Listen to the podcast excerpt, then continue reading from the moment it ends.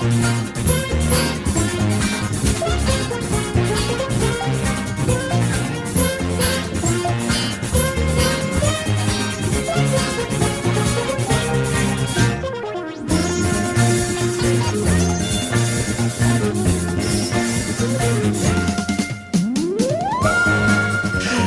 fredag eftermiddag, og velkommen til Bremer og Blædel mod Rov. Programmet, der hver uge tager kampen op og forsøger at redde sporten fra alt fra onde diktatorer og korruption og bettingfirmaer.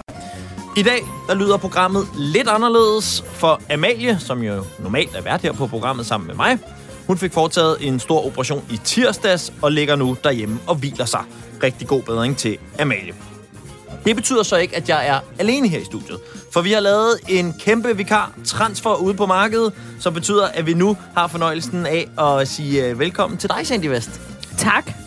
Vidunderligt, tak. at du havde lyst til øh, at kaste dig ind i den her kamikaze-kamp, vi har kørende mod øh, altså alt det onde i sport. Ja, men altså selvfølgelig, det er jo på en eller anden måde sådan en... Øh, det er ligesom Rasmus Tandholt, ikke? Vi kaster os ud de farlige steder her. Lige præcis. Ja. Øhm, og inden vi når til alt det, øh, det onde i sport, mm. øhm, hvad banker dit sporthjerte så for af gode ting? Jamen, mit sportshjerte banker for, at, at jeg kan blive reddet med af faktisk al sport. Mm. Øhm, lige så snart der er, der er noget OL, så kan jeg se mig selv øh, blive, øh, altså, klistret, altså, sidde klistret til skærmen og se Ja. noget svømning klokken halv fem om morgenen. Øh, lige pludselig. Ja. Fordi jeg kan blive reddet med af det. Se, noget, øh, se Victor Axelsen øh, spille en badmintonkamp og, og blive reddet utrolig meget med. Altså, der skal ikke gå mere end, end et minuts tid, hvis Danmark spiller. Så er jeg øh, fuldstændig solgt. Og det er noget af det, jeg synes, der er sindssygt fedt ved sport. Det er, der skal ikke ret meget til, så bliver jeg faktisk begejstret. Jeg er så langt ude, at selv når Danmark ikke er med, så finder jeg bare den, jeg, den nation, jeg mindst hader.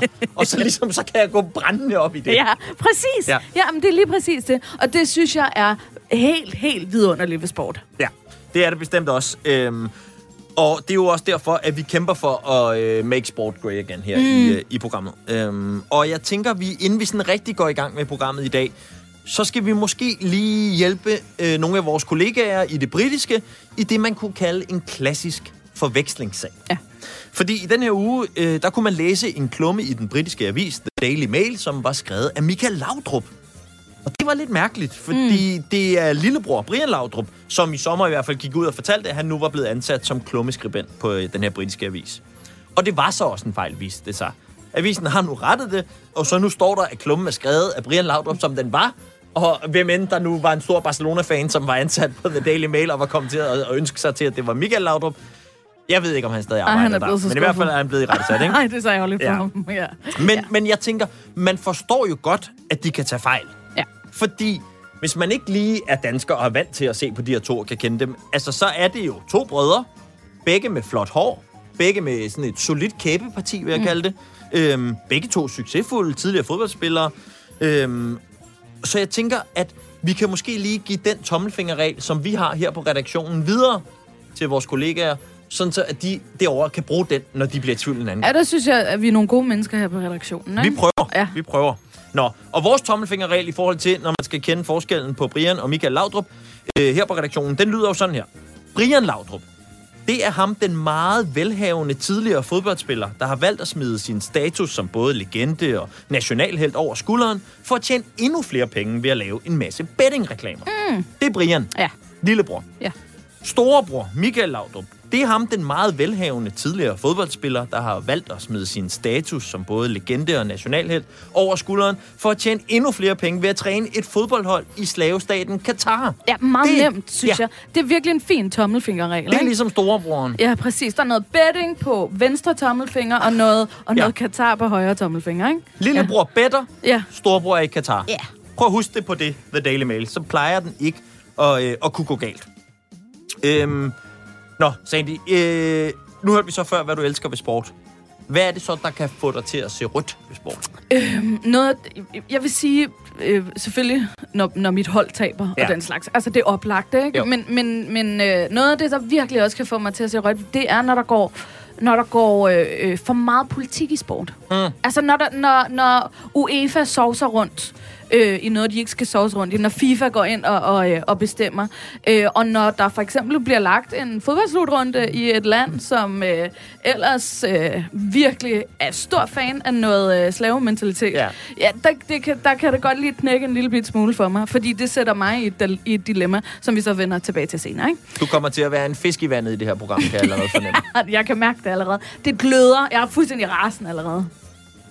Sandy, øh, med en fortid øh, som vært på en musikkanal, øh, nemlig P7, så tænker jeg, at det er meget passende, at du lige får lov til at vælge et stykke musik her til at starte med, som kan motivere dig til dagens udsendelse. Fordi der bliver ikke så meget mere musik, kan jeg jo godt sige til dig, Vi via en taleradio. Men, men du kan godt få et enkelt ønske her, fordi det er dig. Ja, tak. Så hvad går du i bokseringen til? Jamen, det er jo vigtigt at få noget, som virkelig kan pumpe en op. Det, Ja. går, det nytter jo ikke noget at gå i ringen til uh, Love Lift Us Up Where We Belong, for eksempel. Eller det er mig, der står herude og banker på. På trods af, at jeg elsker Helmi, så skal, Klart. jeg, uh, så skal jeg bede om noget, der virkelig kan pumpe mig op. Så vi tager lidt længere mod nord. Vi tager op til uh, Finland, faktisk. Vi tager tilbage til uh, Millennium. Cirka der omkring Millennium. Og uh, så skal vi altså have fat i nogen, som uh, valgte at kalde sig for Bumfunk MC's. Fordi det her, det er den perfekte sang at gå går i ringen til.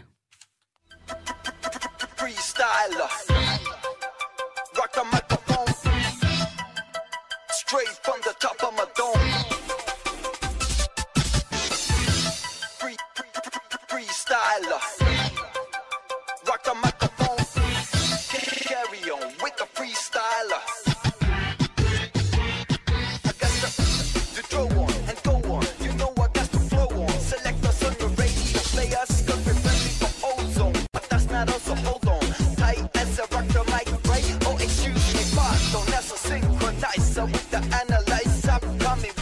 Wipes the session. Let there be a lesson question. You carry protection. Now with your heart go on. Like Celine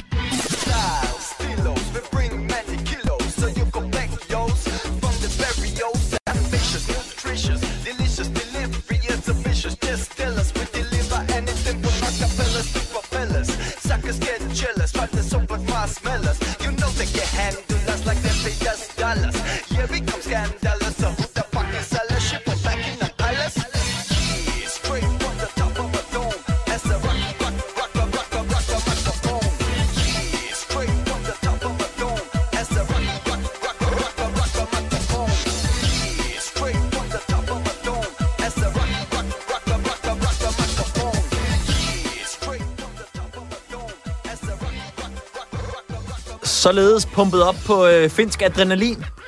Jeg synes virkelig, at det fungerer ekstremt godt. Jeg tænker, at hvis den her sang, den havde været der i 90'erne, så var der ikke nogen cykelrytter, der havde brug for doping. De skulle bare ligge 24 timer inde i bussen efter en cykelløb. Lige høre den her. Og have den her i drop. Præcis. Helt klart. Jamen, øh, det tror jeg egentlig godt, du kunne have en pointe i. Øh, vi skal til at kaste os over nogle af de uge, øh, nyheder, der har været fra, øh, fra ugen, der er gået. Mm.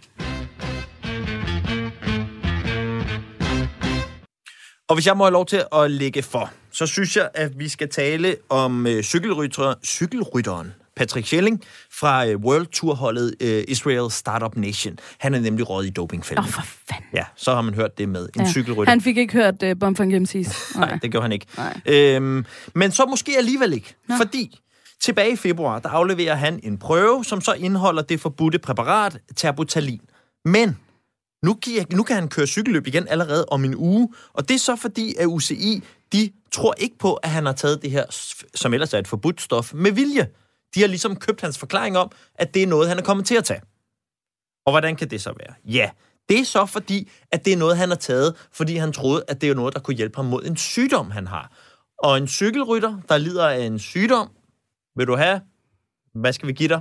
Et halvt gæt til, øh, hvad det kunne være for en sygdom, en cykelrytter kunne lide af? Kunne det, altså kunne det, det er bare vildt gæt.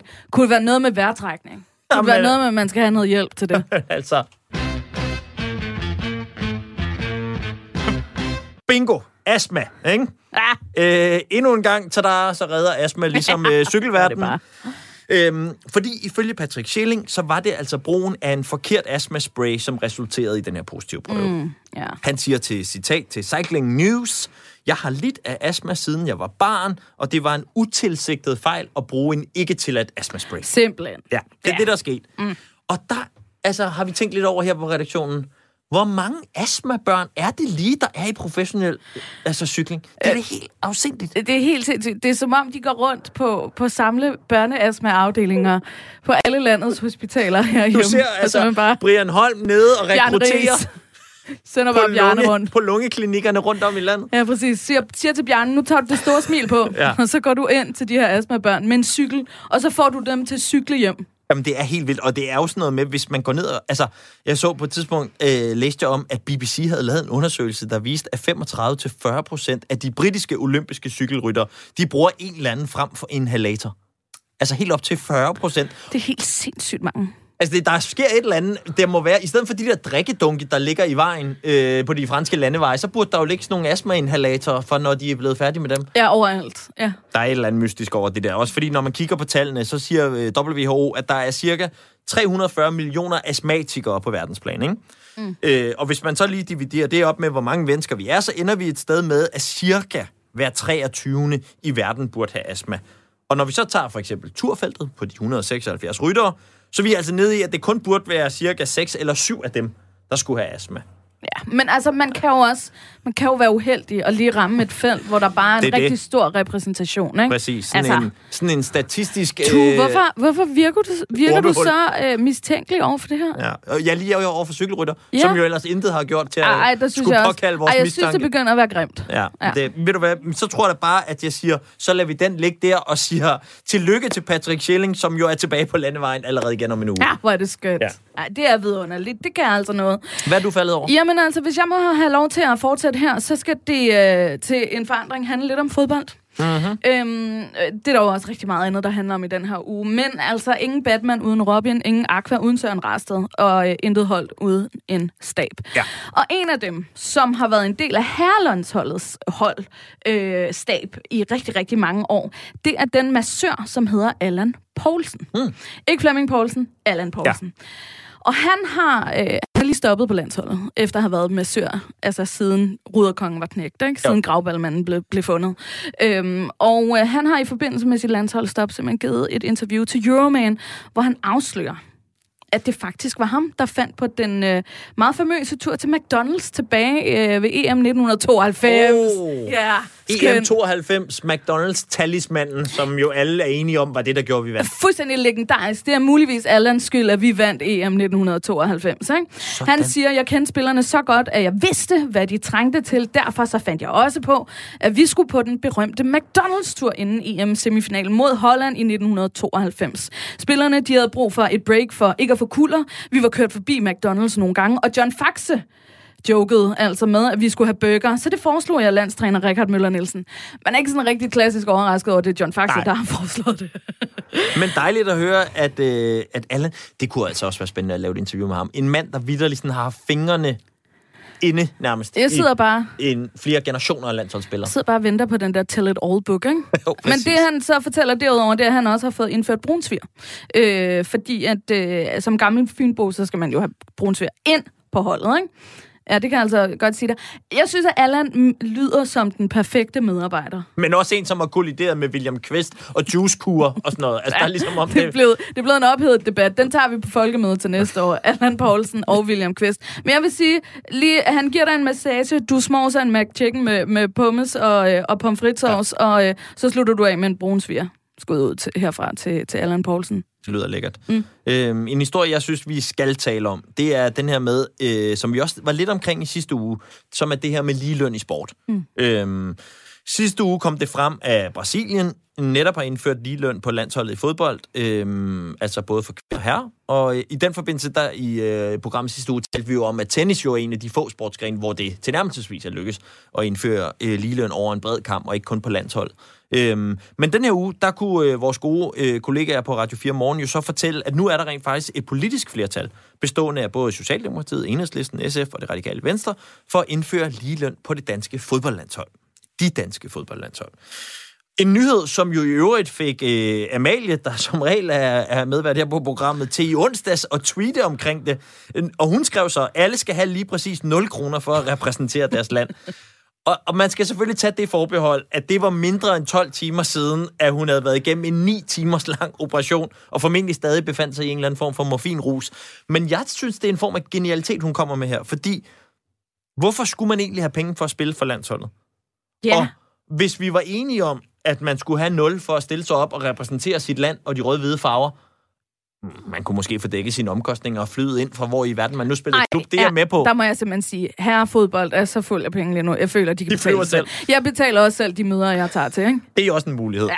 Men i hvert fald, så ville man jo spare en masse lønudgifter, mm. som man kunne bruge. Og de der lønudgifter er der brug for, fordi prøv at høre det her klip med øh, Peter Møller fra DBU, som jo fortæller, øh, hvordan det forholder sig i forhold til, hvorfor det er, at man ikke kan hæve øh, damerne, kvinderne op på samme lønniveau som herrerne. uden herrelandsholdet, så var der ingen penge overhovedet til at udvikle dansk fodbold. Så var der ingen penge til at udvikle kvindefodbolden i Danmark. Øh, vi bruger 10 millioner om året på kvindealandsholdet, og vores indtægter, det er ikke i nærheden af at nå op på det. Så lige nu så er det et stort hul i jorden. Men vi håber selvfølgelig med den indsats, som vi gør, øh, kvindeligaen har vi sat mere fokus på at putte penge i, og vi putter masser af penge i kvindelandsholdet, knap 10 millioner. Og så håber vi på, at vi kan komme med til nogle slutrunder, vi kan vinde nogle kampe, så vi kan inspirere nogle unge piger til at begynde at spille fodbold, så vi kan få den, den vej få sat fokus på. Ja, og der er det jo så, jeg siger, at hvis vi skal gøre noget ved det, som Peter Møller kalder et stort hul i jorden, så kunne vi jo eventuelt fylde nogle af de penge, som man gav til herrene, som man nu fjernede ved at sige, at alle får 0 kroner, og så derigennem putte nogle penge over og promovere kvindelandsholdet, sådan, så de også kan blive nogle store stjerner, og så ved vi jo godt, hvordan det er i moderne fodbold. Så skal de jo nok tjene deres penge igennem annoncører og så videre, og så kan man have den dejlige regel, der hedder, at man møder altså bare op for landsholdet og spiller, fordi det har man lyst til. Ja, så slipper vi også for diskussionen om ligeløn. Perfekt løsning. Vi prøver lige at tjekke øh, og rulle den forbi kvinderne, øh, tænker jeg, inden øh, programmet i næste uge. Så ser vi, hvad de siger til det. Lad os det. Og så skal vi lige øh, slutte af her på ugerevyen en gang med at tage til USA, Tue. Mm. Øh, vi kommer ikke uden om, øh, om corona i den her ugerevy, vil jeg altså bare lige sige. Fordi ligesom at man herhjemme ligesom kan få en del af de her hjælpepakker, som regeringen jo har stillet til rådighed, ja, så kan man altså i USA få det, som man kalder coronalån. Hvis du som virksomhed, Tue, fik et coronalån, ikke? Mm. du ansøger, du får et coronalån, det er flere millioner. Hvad tænker du sådan umiddelbart, du ville bruge pengene på? Altså, jeg tænker jo umiddelbart, at det ville være fair, at jeg brugte pengene på først og fremmest måske at dække nogle af de tab, jeg kunne se, jeg havde haft direkte i forbindelse med corona. Mm. Og så derudover kunne man måske prøve sådan at væbne sig lidt mod corona. Købe, hvad vil jeg, nogle ekstra fede ansigtsmasker, eller sørge for, at man fik noget fedt videoudstyr, så man kunne arbejde mere hjemmefra. Eller, altså, det tænker jeg vil være det rimelige i hvert fald. Ja, du bliver aldrig rigtig fed, vel? Nej, det kan jeg godt høre. måde. Nej. Du skal i øvrigt lige huske at ansøge om et lån med sådan de rigtige oplysninger, fordi ellers så vanker der altså. Øh, NFL-spilleren Josh Bellamy, han er kommet i relativt store vanskeligheder på grund af netop det her, vi taler om. Faktisk så stor, at han risikerer fængselsstraf på op til to årtier. Han er øh, simpelthen blevet anholdt, fordi han har søgt, ansøgt om et coronalån, på trods af, at hans virksomhed ikke har været aktiv siden 2019. Ja, Ja, okay. Mindre detalje. Ja. Og øh, har han så brugt de her penge på fornødenheder? Det kommer jo an på, hvordan man ser på det, Tue. Fordi at, øh, hvad der er fornødenheder for mig, er jo ikke nødvendigvis fornødenheder for dig, vel? Øhm, og kan man overhovedet få et par sko for 2.000 kroner? Josh øh, Bellamy, han skulle altså have brugt sit lån på Ja. det, som han lige gik rundt og, og havde brug for. Vurderede han, som øh, altså var smykker til 600.000 kroner. Gucci og Dior-indkøb til i alt 47.000 Okay. okay. kroner.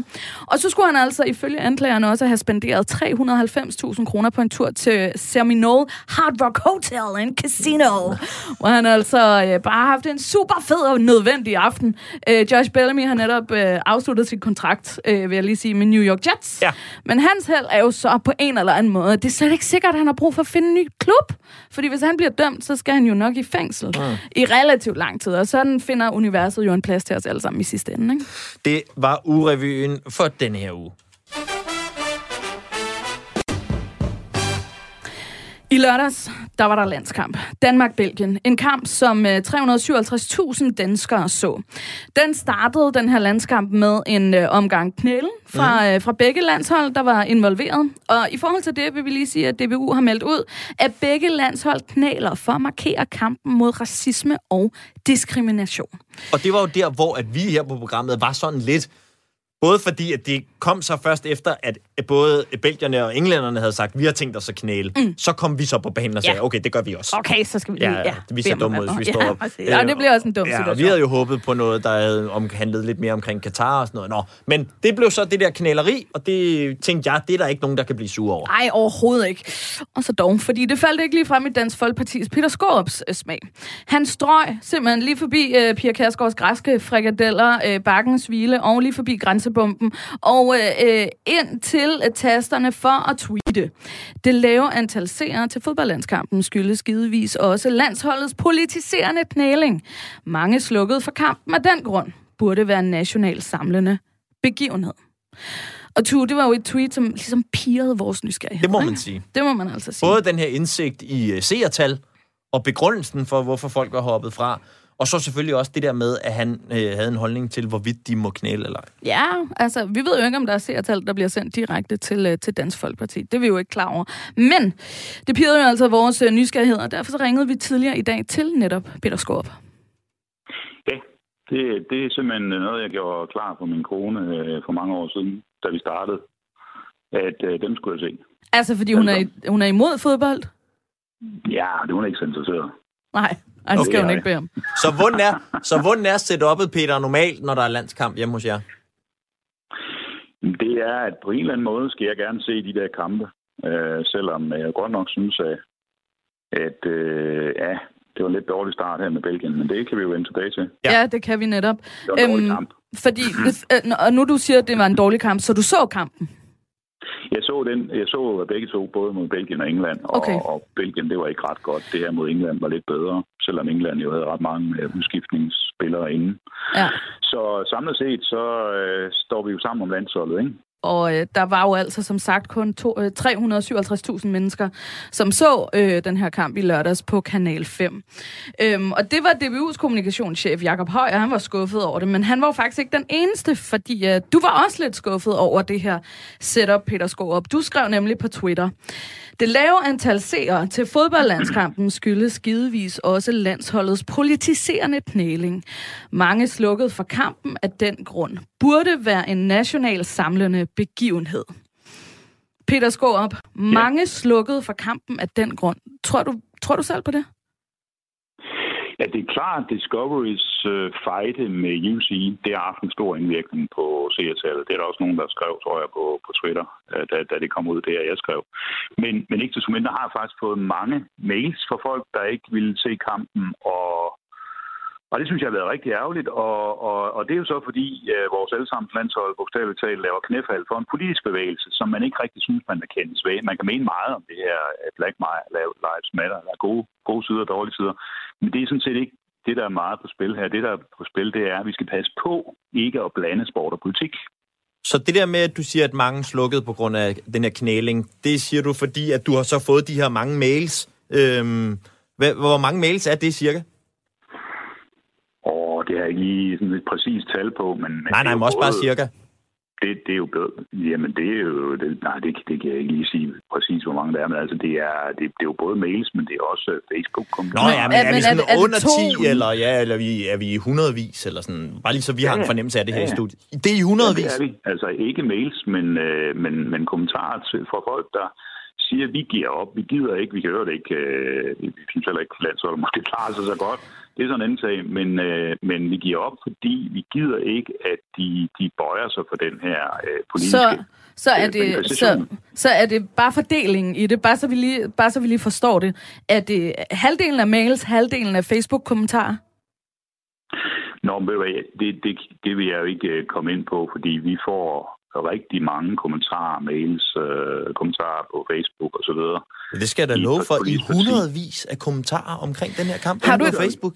Det Du må det. have en vild ind. Og det, men det, jeg synes ikke, jeg skylder nogen svar på, øh, hvor mange er det ene og det andet og så videre. Altså, det, jeg bare hæfter mig ved, det er, at landsholdet er røget ud i en politisk diskussion. Og er der noget, landsholdet ikke skal, så er det politiske diskussioner, fordi øh, alle skal kunne følge landsholdet, fordi man interesserer sig i fodbold, og i øvrigt bakker op bag vores øh, landshold selvfølgelig. Peter, DBU har oplyst, at begge landshold knæler for at markere kampen mod racisme og diskrimination. Betyder det så, at du er imod at bekæmpe diskrimination her? Overhovedet ikke. Jeg synes, det er fint, at man øh, rundt omkring i vores samfund markerer sig imod øh, racisme, og det går jo begge veje, uanset om det er den, den ene eller den anden, der udvirker racisme mod andre. Men, men det her handler ikke om, at, øh, at øh, man skal sige ja eller nej til racisme for mig at se. Det handler om, at øh, en omdiskuteret bevægelse som øh, Black Lives Matter, som, som der er mange meninger om, den bliver, den bliver for meget politik for et landshold. Simpelthen. Det, det, det skræmmer nogen væk, som vi jo har en interesse i seriekampen, og det er jo et problem for vores øh, landshold, øh, at der kun er under 400.000 mennesker, der ser det. Gamle dage var det jo 1,2, 1,5, øh, måske endnu mere, heldigvis. Også selvom det er en øh, måske ikke så betydningsfuld kamp. Men man kan sige lige præcis, de her seertal var måske også fra en tid, hvor, hvor, hvor landsholdsfodbold lå på en, en lidt anden kanal. Og nu siger du selv, øh, du nævner selv Black Lives Matter. Øhm, DBU har jo netop, som, øh, som I talte om før, oplyst, at, at landsholdene jo altså knæler for at markere kampen mod racisme og diskrimination, og er ikke associeret med Black Lives Matter faktisk overhovedet. Øhm, det her, det handler vel i virkeligheden bare om at bekæmpe diskrimination. Det handler vel ikke så meget om Black Lives Matter? Det handler om, at landsholdets, øh, og uanset om det er det, det ene eller det andet spørgsmål, de kommer til at, at have en politisk mening om, har en politisk mening lige pludselig. Sådan, sådan opfattes det. Det kan godt være, at DBU siger noget andet, men sådan opfattes det. Og, og DBU har jo tidligere sagt nej til for eksempel at flage for vores veteraner, øh, når der var landskamp og sådan noget. Og det, der, det kan der være rigtig gode grunde til lige præcis det, at hvis, der er, øh, hvis man tager part i en eller anden sag, øh, jamen så risikerer man, at der er nogen, der falder fra på grund af det. Men Peter, det, men det Peter, for. Ja, men Peter, hvis vi snakker imod diskrimination, at, det- altså, er vi, vil vi ikke gerne tage en part i det? Er, er det fordi, vi synes, det er synd for dem, der godt kan lide diskrimination, hvis vi tager en part i den, i den sag? Jamen det, problemet er, at øh, Black Lives Matter er jo en, en meget omdiskuteret organisation. Men DBU har jo sagt, at det ikke er- handler om Black Lives Matter. Nej, nej, men det er, det er jo det, det er jo, det er jo det symbol, at øh, det er en kobling, der, der ligger øh, på bordet for os alle sammen, når vi ser den der landskamp. Og der må jeg bare sige, det, det er skidt. Altså, det, det er rigtig skidt, og fordi vi har brug for, at der er stor opbakning bag vores landshold. Så når DBU siger, at det ikke handler om Black Lives Matter, så ved du simpelthen bare bedre, at det gør det. Nå jo, men det er jo et symbol, der kommer fra Black Lives Matter. Og, og så kan man sige, at det handler ikke om det, men det, det er jo sådan, det bliver opfattet. Og der, der er man jo heller ikke tonedøv, går jeg ud fra hos DBU. Jeg tror, man er godt klar over, at det her er faktisk et, et kæmpe problem, fordi man vil jo gerne have, at det skal være en fest, når der er landskamp. Det skal jo ikke være en politisk diskussion, og det er det blevet. Men det vil sige, i dine øjne, Peter Skåb, så skal landsholdet være så samlende, at vi må ikke engang ekskludere folk, der for eksempel er homofober eller øh, er diskriminerende. De skal egentlig også have plads til at se landsholdet, uden at føle sig ekskluderet. Der kan da godt være nogen, der, der har en anden opfattelse af homoseksuelle, end jeg har. Altså, jeg, jeg synes, det, det er forfærdeligt, når homoseksuelle bliver, bliver udsat for, øh, for, for skæld ud på grund af et eller andet. Dem, der har en lidt anden holdning til det, skal, skal, skal jo også kunne følge vores landskamp. Men Øh, Peter, og når det du går ind det som politiker og blander dig i, hvad landsholdet må, er det Dansk Folkeparti, Mhm. der skal bestemme, hvad landsholdet må og ikke må? Nej, det skal de selv gøre. Men vi er valgt på at have meninger. Altså, bo- borgerne stemmer på politikerne, fordi vi har nogle meninger. Det går lidt op og ned, hvordan, vi, øh, hvordan vores stemmetal står, men vi er valgt ind i Folketinget for at have vores meninger øh, i Folketinget, og der skal vi give udtryk for dem. Det er det, det, er det vi skal. Og, og min mening er, øh, og opfordring til landsholdet, det er at stoppe den der politisering, fordi øh, det kommer man dårligt sted med. Vi skal have nogle flere seere og noget større opbakning på landsholdet. Jeg skal også lige øh, forstå her til sidst, Peter. Altså det der med, fordi i virkeligheden alle andre steder i samfundet, der elsker vi jo, når folk siger deres mening og blander sig i samfundsdebatten, uanset om det er ude foran Christiansborg til en anmeldt demonstration, eller om det er ude i skuerne, eller hvor det, i, det kan være hen. Hvorfor er det lige, at du mener, at det kan vi ikke håndtere i sport, men vi kan håndtere det alle andre steder i samfundet? Fordi sport skal være en leg. Det skal være noget, der samler os alle sammen. Øh, Så, så opfordringen det er jo at gå efter bolden, i stedet for at gå efter alt muligt andet. Peter Skorp, tusind tak, fordi du havde lyst til at være med her i Bremer-bladet på, øh, på Radio 4. Lige meget. Ser du den næste landskamp, Peter, uanset om de knæler eller ej? Ja, hvis jeg overhovedet kan. Hvis ikke der kommer et eller andet øh, meget vigtigt politisk møde ind over, så skal jeg se den der. Helt sikkert. Så Peter Skorp, han mener altså, at alle, og det er vidderligt, alle skal rummes af det danske fodboldlandshold. Ja, der er ikke nogen, der skal skræmmes væk. Øh, det står helt fast. Jamen, øh, vi lader Peter Skorp og øh, landsholdets knæling ligge øh, for den her omgang og går videre til næste emne. Fordi vi er kommet til den del af programmet, Sandy, der øh, hedder ugens store helte. Og det er altså dem, som vi her på programmet øh, gerne vil fremhæve som noget, der har gjort noget godt for sporten. Nogle mennesker, vi synes enten er gode til at tage liv ud af posen, eller som i det mindste er ærlige omkring, hvad der foregår, eller hvor man bare kan høre, at de elsker sport, ud over de penge, de tjener på det, for eksempel. Ikke? Øhm, og i den her uge, der har jeg taget en held med, som måske sådan lidt en særlig kategori, fordi det er i hvert fald mest af alt sådan rørende, synes jeg, øh, på en eller anden måde at lytte til. Øhm, det er øh, et klip, der kommer fra øh, programmet Artifati på DR2, øh, som har begået en genistreg og realiseret en af Jørgen Lets drømme. Og den drøm, den går ud på, at han så gerne vil høre sin gamle makker, sin gamle Tour de France medkommentator, Jørgen Mader, kommentere en sidste spurt i Tour de France. Mm. Øhm, og så har de sagt, men den her gang, der skal det ikke være en spurt, der foregår i virkeligheden. Du skal bare lade fantasien løbe. Du må blande ryttere fra alle tidsalder, og du fyrer den bare af. Ja.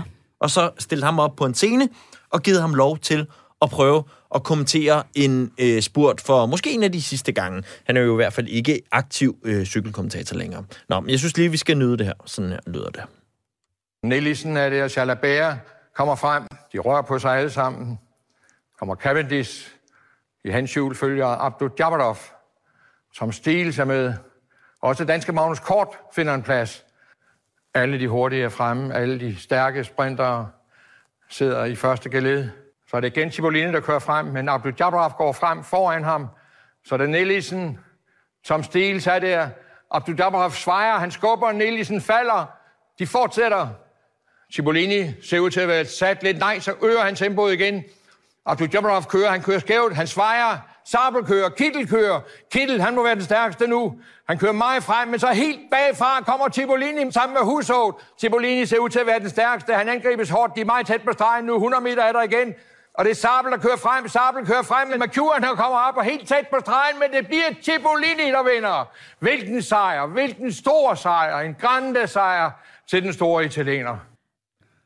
Hvis det ikke gør det for jer på en fredag eftermiddag derude, så kan vi ikke hjælpe jer. Det må Ej. vi bare sige. Ej, Jeg må sige, man har, jo, man har jo virkelig indre billeder for sig øh, af Cipollini, og, øh, Ja. og, og bliver totalt hensat til, til gamle dage. Og ikke mindst Abdul Jabbarov, der svinger sine albuer frem og tilbage, altså, og tvinger folk i asfalten til højre og venstre. Jeg har faktisk ikke hørt det her klip før nu, men, øh, men, men, øh, men kunne virkelig... Altså, man, det, ikke fordi, jeg har det stedet klump i halsen, men, men den gør helt klart noget. Mm. Jamen, øh, så tror jeg, du er meget enig med øh, Jørgen Let, som øh, gav den her efterkritik.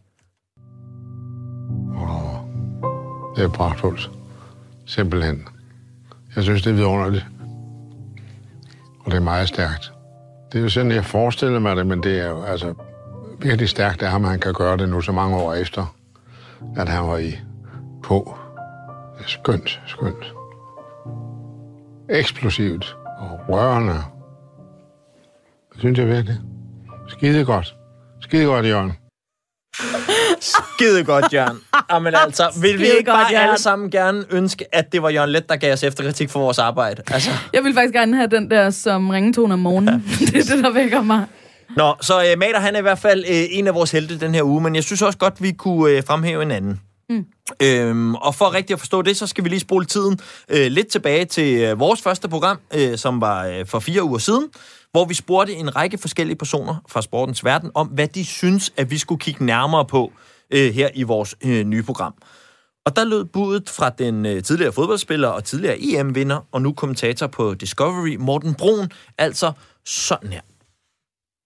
Hej Ture og Amalie. Jeg kunne godt tænke mig, at I kiggede agentverdenen efter i, i sømmene. Altså, det har jo været gjort før, det, det ved jeg godt, men øh, jeg synes jo, det er bare, det bliver værre og værre, at jeg får ondt i maven, når jeg ser, hvordan, hvor mange penge eksempelvis en klub som Liverpool bruger årligt på agenthonorarer, og så er jeg enormt træt af, at agenterne bliver aktører sådan i forhold til klubberne, og nærmest bliver talerør, som i tilfælde med Paul Pogba og Manchester United, hvor det nærmest er Pogbas agent, der sætter alle dagsordner. Jeg har også behov for i de der situationer, at spillerne går ind og manifesterer sig og siger, det er altså os, der spiller, der spiller kampene, det er os, der skaber fascination, det er ikke vores agenter.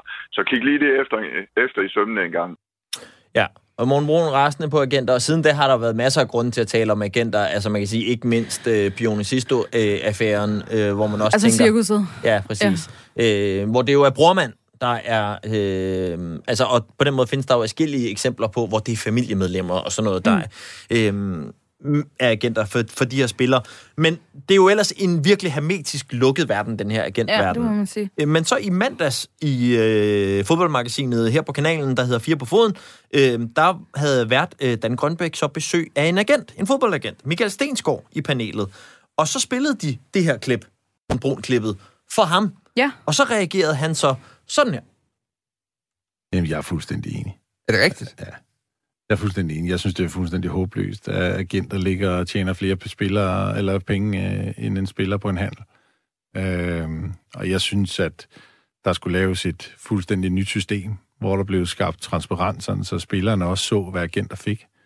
Øhm, vi sad og lavede en, en opgørelse her, øhm, og det er ikke, fordi vi skal være totalt heldige, men vi vil gerne prøve at gøre, øh, prøve at ændre branchen. Det tror jeg er lidt naivt. Jeg tror, jeg kan sidde her på København og tror, jeg kan ændre, hvad Mendes og andre gør, men, men når vi ser, at, at agenter begynder at eje fodboldklubber igennem øh, skuffeselskaber og sådan noget, det er ikke godt for noget som helst. Øh, og jeg synes også, at nogle spillere må, må komme på banen.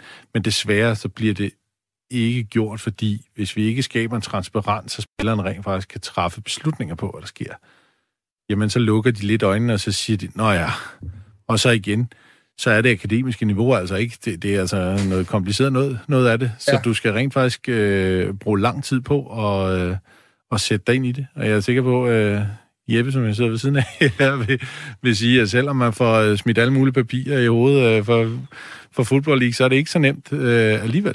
Nej. Så, øh, så derfor så, så skal der gøres et eller andet. Og jeg håber, at der kommer et, øh, et clearinghouse på et tidspunkt, hvor øh, alle betalinger skal føres ind igennem, sådan så øh, at det kan blive mere transparent. Det tænker jeg, det fortjener han en plads i øh, vores lille Hall of Fame, øh, ugens helte. For altså det der med at turde sige, at ens egen branche ikke er alt for godt kørende. Ja, det, det, synes jeg, det synes jeg faktisk er, er ret modigt. Og det, det, er jo sådan en, det er jo ikke det eneste sted, vi ser den slags tendens, hvor man så lidt skærmer fodboldspillerne fra, fra, fra det, det egentlig handler om, mm. det, det handler om dem. Det er sådan lidt det samme, man ser med politikere og spindoktorer. Ikke? Man kan godt sådan drage en lille bit øh, smule en parallel, at det kan være sværere og sværere at nå ind til, til politikere.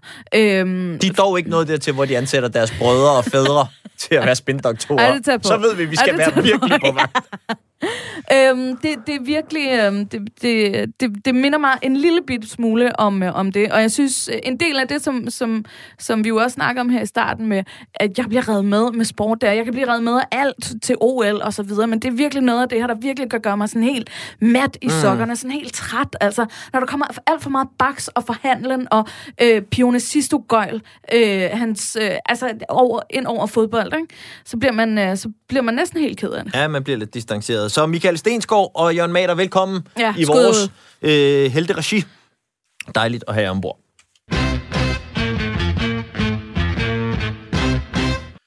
Og når man, som vores program er, et program, der skriger efter, at man gerne vil have, at sportsfolk de skal have en holdning, øh, så er det klart, så er vi også nødt til at kaste os over øh, den historie, som jeg stødte på i øh, politikken øh, i den her uge, som er en historie fra øh, Hvide Rusland, hvor mere end 350 topatleter de har været ude og underskrive et åbent brev i protest mod præsident Lukashenko, en mand, der jo bærer det lidt tvivlsomme alias af at være Europas sidste diktator. Ja, noget, som vi synes er en lidt træls titel, og jeg er ikke sikker på, at han synes det samme. Øhm, og derfor så øh, ringer vi lige straks, øh, Sandy, til øh, Hvide Rusland, mm. øh, og til det, der allerede er en ven af programmet her, nemlig Andrei Kasankov, som er Ruslands øh, korrespondent på Weekendavisen. Øhm, og når man ringer til André, det har vi gjort før her i programmet, så er det altid lidt spændende, om han tager den. Fordi man kan godt mærke, at han er ofte i Hvide Rusland, og det er altså et land, der er lidt på den anden ende i de her dage. For eksempel, da vi ringede til ham for øh, to uger siden, og troede, nu skulle vi til at have ham i, øh, i radioen, og så lød det sådan her.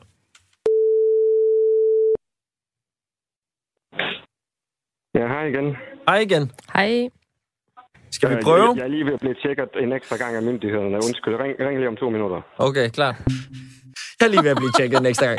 Det er bare sådan noget, det er ikke sådan noget, Peter Skorp siger, når han når jeg er med i vores program. Hvad, og hvad betyder tjekket en ekstra gang egentlig? Ja, men det var så, fordi han var på vej i lufthavnen fra et sted til et andet, og jeg tror, hvis man er presse eller medie i uh, Hvide Rusland i de her dage, så kan man godt regne med, at der bliver gået øh, Der- ekstra godt efter en. Ja.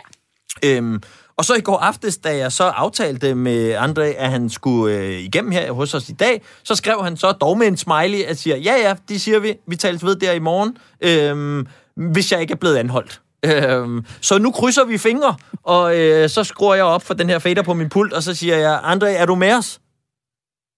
Jeg er med. Ah, Heldigvis. Dejligt. Det er vi glade for at høre. Øhm, André, øh, start lige med at fortælle Jeg os... overvejede lige et kort Ja. øjeblik, om ikke jeg bare skulle lægge ud med at sige, at jeg var blevet anholdt. Altså bare for til fusen for dig, ikke? Men altså... Vi vil være faldet så i med jeg begge ben, kan jeg godt Smuglet sige. telefonen med, med ind i arresten. Øhm, ej, vi er glade for, at du kan være med os, André. Øh, og inden vi kaster os over den her historie med topatleterne og Lukashenko, så fortæl os lige, hvad er egentlig stemningen i... Jeg ved, du er i, i Minsk i hovedstaden. Hvor- Hvordan er stemningen der? Øh, stemningen i mennesker er sådan, at man godt kan mærke, at der er en øh, uafsluttet revolution, øh, der foregår her. Øh, vi har sådan en symbolsk kamp, der foregår lidt forskellige steder i byen. Det er sådan noget med, at demonstranterne gerne vil lægge nogle blomster, for eksempel, ved det sted, hvor øh, en af dem blev dræbt. Um, og politiet vil ikke have, at det skal have lov til at lægge blomster og skrive der på asfalten nogle øh, om ham og sådan. Så, så, så er der nogle demonstranter på vej til at gøre det, og politiet øh, forhindrer dem med at gøre det, og så er der nogle andre steder i byen, hvor politiet tager deres flag ned. Det er sådan, at demonstranterne øh, bruger nogle andre flag end, øh, end det hviderussiske officielle flag. Um, så er der også et sted, hvor jeg var i går, hvor uh, der to DJ's er blevet smidt i fængsel, og, og senere så flygtede de ud af landet for at spille uh, noget forkert musik, uh, som uh, var uh, en slags uh, støtteaktion i forhold til oppositionen. Og, og de blev meget populære, og man maler deres billede på en garage i en bestemt sted i Minsk, og det var sådan, at hver dag så maler man det, og hver dag så kommer politiet og, og maler noget over den, eller sådan smadrer maleriet, kan man sige, ikke? Og det fortsætter og, og kører videre. Og samme sted, så er der koncerter om aftenen. Jeg var der i går, og der kom politiet også, og det vil i hvert fald ikke have, at det skulle være en, en uh, koncert. Så man forsøgte at holde sådan en minikoncert, uh, sådan, som, så meget som man nu kunne gøre, uden at, uh, at blive anholdt. Så der foregår ting og sager sådan lidt forskellige steder i, i Minsk. Man kan godt mærke, at uh, der sker noget. Jeg vil ikke udelukke, at vi lige kommer til at bede dig om at sende et par links til det der musik, André. Så kan det godt være, at vi spiller det i programmet næste uge. Øhm, men, men nu synes jeg, at vi skal prøve at vende os øh, mod den her historie om de her 350 topatleter, som altså tager afstand fra øh, Lukashenko i et brev, hvor der blandt andet står, at alle atleter vil handle solidarisk helt op til muligvis at nægte at spille for landsholdet. Og så står der også, vi fordømmer kategorisk de mange tilfælde af forfalskning af valgresultatet, fremført af præsidenten for den hvide russiske republik, samt sikkerhedsstyrkernes voldelige fremfærd mod de fredelige demonstrerende borgere, lyder det altså blandt andet i, øh, i det her øh, brev, som de her topatleter har skrevet under på. 350 topatleter, der siger nej tak til Lukashenko. Hvad hæfter du der ved, øh, André, ved den historie? Øh, det er en øh, spændende historie, synes jeg, fordi at øh, atleter har jo været nogen, som Lukashenko aktivt har brugt til at legitimere sin magt i Hviderusland. Det er sådan, at han uh, sidder faktisk som formand uh, for Hvide Ruslands olympiske komité, og det er hans uh, søn, der er næstformand i øvrigt. Og han, uh, han, uh, han, er, han har været meget aktiv med, med at vise sig frem med den, og uh, der er flere af dem, der tidligere har udtrykt uh, opbakning til Lukashenko. Og det er markant, at der er så mange af dem, der, der uh, skriver under og, og kræver nyvalg og tager afstand fra politiets vold og Lukashenkos vold øhm, og stemmefusk. Og, men så kan man også sige, at øh, i virkeligheden har de måske gjort andet end det samme, som mange andre faggrupper i Hvide Rusland allerede har gjort. Mm. Øh, det, det samme har, det er, når der er nogle læger, der har gjort det samme. Arbejder på diverse fabrikker, dem der strækker og forsøger at strække, det er sådan set øh, deres måde at vise deres utilfredshed på. Uh, vi har set så andre faggrupper, journalister, der øhm, satte deres arbejde op på de statskontrollerede tv-kanaler osv. Men det er meget markant, at der er så mange af dem, der står frem selvfølgelig. Fordi hvordan straffer du 360 øh, atleter? Hvis der bare var, lad os nu sige, der var 15 for eksempel, mm. så kunne du godt øh, smide dem af landsholdet, og så kunne du sige, at du får ikke nogen finansiering til, øh, sådan at øh, når du skal til den næste konkurrence, så skal du selv finde ud af, hvordan øh, du skal gøre det. Men når der er så mange af dem, så skal du næsten nedlægge øh, samtlige landshold Men- øh, i, i Hvide Rusland. Så altså, det er en udfordring for Lukashenko. Men André, tror du ikke, de er 350, du siger, det bliver svært at straffe men tror du ikke, der kommer til at ske et eller andet? Kommer man, man måske til at vælge 10 af dem, for ligesom at skræmme resten? Hvad tror du, man kommer til at gøre? Øh, jeg tror selvfølgelig, at man kommer til at øh, slå imod den på et tidspunkt, men nok ikke nu, fordi i første omgang skal han jo stabilisere situationen her i, øh, i det hele taget på gaden. Han skal gøre noget ved de store demonstrationer. Vi får formentlig endnu en stor demonstration på søndag. Han er godt i gang med at anholde eller udvise oppositionslederne. Der er næsten ikke nogen af dem tilbage øh, i Hvide Rusland. Så, så det er sådan, øh, kampen mod atleterne står nok ikke øverst på hans to-do-liste, men det, det, skal nok komme. Øh, og så kan man sige, at det, der måske mangler på listen, og det man godt kunne ønske sig, hvis man er Uh, hvis man synes, at det er godt, at atleterne blander sig i uh, den der uretfærdighed, der har mm. foregået her i Hvide Rusland, uh, så er det måske bare underskrifter fra nogle af de største stjerner, som Hvide Rusland har. Fordi der er underskrifter fra folk, der er uh, olympiske medaljevinder og verdensmester og europamester osv., men det aller, aller kendteste atleter i, i Hvide Rusland. Mm. Den ene, det er um, uh, skiskytter uh, Domracheva, som i øvrigt er gift med Ole Ejner Bjørndalen, den norske uh, legende. Okay. Uh, hun er jo, hvis ikke at, hun er, hun er uh, olympisk mester. Jeg mener, tre eller fire gange har hun vundet guld uh, ved OL, og en kæmpe stjerne. Hun, har, uh, hun er kommet med en med lidt kritik af det, der foregår, men mere vagt. Og det samme har gjort uh, Victoria A- A- Azarenka, mm. uh, som har netop spillet sig i finalen i finalen i US Open ved at vinde over Serena Williams. Mm. Og hun, hendes underskrift mangler mm. her på listen, og det, det, det kunne det vil have været en stærk underskrift. Det vil også have været stærkt, hvis nu... Uh, det er jo sådan, nu, her- nu er hun i finalen, og det er sådan, det, det der er tennisturneringer, der får man jo sådan en slags tale Ja. efter en overstået finale. Faktisk også, hvis man taber, så, mm. så får man også lov til at sige et par ting. Og det, vil- det kunne være, det kunne være en, en stor ting, hvis hun kom med kritik af Lukashenko der. Men om hun gør det, er uh, tvivlsomt. Uh, jeg husker også, hvordan... Jamen, det er jo fordi, hun Ja, har jo lidt for en 10 år forhistorie, ikke? Ja, Med, med, med det Lukashenko. har. Det har hun. Og hvad, og hvad går Det det ud hun nemlig. Hun har... Jamen, hun har været, øh, øh, altså, hun har været tæt på ham, eller han har været øh, tæt på hende. Altså, det har været ret tæt på hinanden lige siden øh, hende, starten af hendes karriere. Og Der. så røg han. mistede vi lige øh, André, kunne jeg høre. Ja. Vi prøver at ringe ham op igen. Lige som han skulle til. Det var noget af en cliffhanger. Ja, det må man altså virkelig sige. Han har været tæt på hende. Hun har været tæt på ham. De har været tæt på Jeg tror, hinanden. det var Lukashenko, der lige gik ind og lige sagde... Åh oh, ja, det, det, det, det sagde han faktisk til mig, da jeg talte med ham i går. Så sagde han, der er også muligheden for, at vi bliver smidt af. Ja. Nå. Jeg ved om, det er simpelthen var Lukashenko, der, der ligger og lurer derude et eller andet sted, kappet forbindelsen. Ja, det er meget Ej, spændende. det er lidt her. øh, foruroligende, synes jeg, at den ringer, men han ikke tager den. Vi må lige... Ja, vi prøver at få forbindelse til André, og så øh, håber vi, at det øh, lykkes, så vi lige kan få også øh, den her forhistorie, som øh, Azarenka har med Lukashenko. Ja. Øh, en historie, som i øvrigt også øh, øh, involverer vores egen øh, Karoline øh, Wozniacki, ved jeg. Øhm, men vi forsøger lige at se, om ikke vi kan få øh, kontakt til, til andre igen, som jo altså er Weekendavisens øh, Ruslands korrespondent, Ja. og som jo øh, ofte og som nu øh, befinder sig i Hvide Rusland øh, for at dække de her protestbevægelser, bevægelser, der er imod den diktator, der har siddet der rigtig længe. Og vi prøver at se. André, kan du høre os nu? Jeg, jeg er tilbage. Jeg er ikke blevet anholdt. Alt er i orden. Der er ikke sket Vi var lige helt nervøs for, at Lukashenko var kommet ind helt alene og havde taget dig med. Gudskelov. Nej, Nej, øh, han André, øh, afbrød bare forbindelsen. Hvad var det sidste, jeg fik Jamen, sagt, du var ved at snart øh, fortælle os om, om den her forhistorie mellem Lukashenko og Azarenka. En historie, jeg ved, der også øh, involverer øh, vores egen øh, Wozniacki. Jamen, det er sådan, at på et tidspunkt, der var der en øh, velgørenhedsturnering øh, i Minsk for cirka 10 år siden, hvor Azarenka hun fik Wozniacki med til at komme til Minsk og spille, og, og man samlede nogle penge, som øh, syge børn skulle have.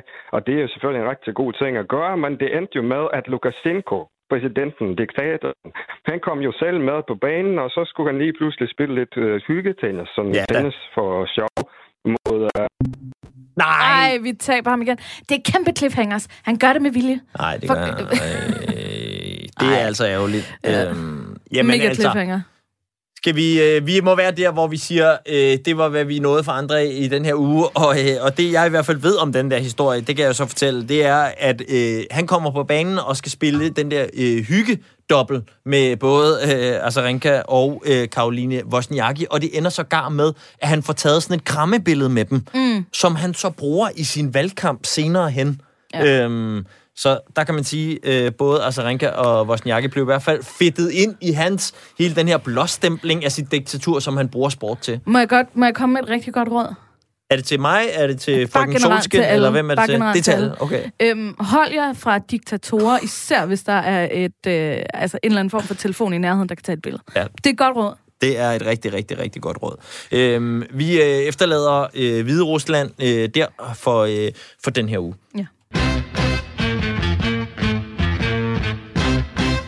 Vi skal tale lidt om øh, VM-slutrunden i Katar. Ja. Og indtil videre her på programmet, så øh, vi har jo faktisk talt en del om, om Katar, eller du og Amalie har talt en del Mm. om det. Hun har været en tur i landsholdslejren, forsøgt at grave en mening frem fra landsholdsspillerne. Det var lidt svært. I har talt med Stanis Elsborg, I har talt med en slaveforsker. Men jeg synes lige, at vi skal skrue tiden altså lidt tilbage og lige Mm. kigge på, hvorfor er det egentlig, vi er så interesseret i Katar? Hvorfor er det, det er så kontroversielt, at vi skal til Katar og, og spille en, en slutrunde? Og derfor så har jeg zoomet en lille bit smule ind på Katar. Man kunne kalde det her en form for, for service. Mm. Hvis man for eksempel ligesom Robert Skov, Ja. ja. måske ikke... Altså, Altså vores landsholdsspillere, som øh, jo altså sidst fik fortalt øh, Amalie det her med, at han, det var ikke lige noget, han sådan på den måde gik op i, og man kunne jo altid vælge, hvor meget man satte sig ind i tingene. Ja, det kommer jo an på, hvordan man sætter sig ind i tingene, Ja. og hvor meget. Og Robert Skov, øh, hvis du lytter med, så kan det godt være, at du skal slukke nu, fordi nu kommer vi til at sætte os rigtig godt ind i tingene. For lige hør først... ja. Ja, tak. Lige her først på coronafronten, tu, så, øh, så er det faktisk lovpligtigt at bære maske i Katar lige nu. Mm. Og hvis du ikke har en på, når du ligesom forlader dit hjem, jamen, så kan du faktisk få en bøde. Og det er en ret klækkelig bøde, fordi den skal jo kunne ramme de der sheiker, Ja, okay, der ligesom klart. bor dernede. Så du får faktisk en bøde på 380.000 kroner. Og Ja, okay. fængselsstraffen er, straffen er jo et op til øh, tre år. Den gør ondt på en af de der kafala-slaver, hvis det er, at de bliver taget uden øh, mundbind. Også primært, fordi de ikke rigtig får noget løn. Ja, Ja. Øhm, så er der direkte inden fra Udenrigsministeriet, de, de siger faktisk, at nu, nu nævnte, nu øh, nævnte, var det Vihors, der nævner, at man kunne overveje at tage nogle kvinder med mm-hmm. øh, i truppen. Ja, de her kvinder, de skal, de skal undgå at færdes alene, står der inde på Udenrigsministeriet øh, hjemmeside. Ja, okay. øh, det gælder Det er især et på øde tegn. steder, når det er mørkt. Generelt lad være med, altså hvis I skal have kvinder med, altid lige mandsopdæk. ja. Så er homoseksualitet øh, forbudt. I Katar homoseksuelle øh, straffes med piskeslag, fængsel øh, og dødsstraf. Det er jo meget godt det her i forhold til, hvis man sådan sidder og tænker, Nå, de var jo også ude i Katar og sige, vi skal nok få styr på det der slavesystem med dem, der arbejder mm. øh, på vores stadions. Hvis man tænker, det er det eneste, der gør, at der skulle stoppe os for at tage ned og holde en kæmpe folkefest, så er det jo meget fint lige at få sådan nogle fakta på banen. Ja, præcis. Fordi man kan sige, kafala, det kan godt være, at, øh, at det kan blive udryddet. Det vil vi gerne se, før vi tror på Ja. det. Men for eksempel, så øh, vil det stadig være sådan, at al sex uden for ægteskab øh, kan straffes med, øh, med døden. Derudover så, øh, så kan jeg fortælle, at øh, øh, i 2016, der blev en hollandsk kvinde drugrapet og siden varetægtsfængslet. Det lyder lidt underligt, ikke? Jo. Men det gjorde hun, fordi hun havde haft sex uden for ægteskabet. I forbindelse Nå. med den her voldtægt, ja. Det samme skete jo i 2013 for en norsk kvinde. Og Amnesty melder sig derudover, at mindst 84.000 kvinder to, fra Sydasien arbejder under slavelignende forhold. Det er altså uden for det her kafala-system. Øh, en indonesisk kvinde, som Amnesty mødte i et øh, udvisningscenter, efter hun var flygtet fra sin voldelige arbejdsgiver, viste de her researcher et dybt ar på, på sit bryst, hvor øh, hendes kvindelige arbejdsgiver havde brændt hende med et varmt strygejern. Og da hun flygtede, blev hun så tilbageholdt af politiet. Jeg har en milliard af de Ja, her det står bare historier. sløjt til Lige her til en bred sidst. linje. Øhm, så er øh, mere end 1200 arbejdere omkommet siden at Katar begyndte sine forberedelser til VM i år 2010. Ja. Men husk at finde øh, klaphatten frem, ikke? Nå ja, ja, klart. Ej, det er god humør. ikke? Kom så, Dan. Danmark, kom. Jeg ved ikke, hvad vi gør med det der. Altså, åh, jeg er stadig splittet, fordi jeg har, det vil virkelig gøre ondt på mig, hvis, altså, at vi ikke må se VM i fodbold. Jeg, jeg har en naiv øh, Mere drengedrøm ondt på om, dig, at end vi det gør kommer... på slaverne. Stop. Hvem har inviteret den her dame ind i programmet? Øh, altså, jeg har en naiv drengedrøm om, at vi kan ændre det nu indefra. DBU-modellen. Rigtig god Nå, weekend. det bliver sidste ord her.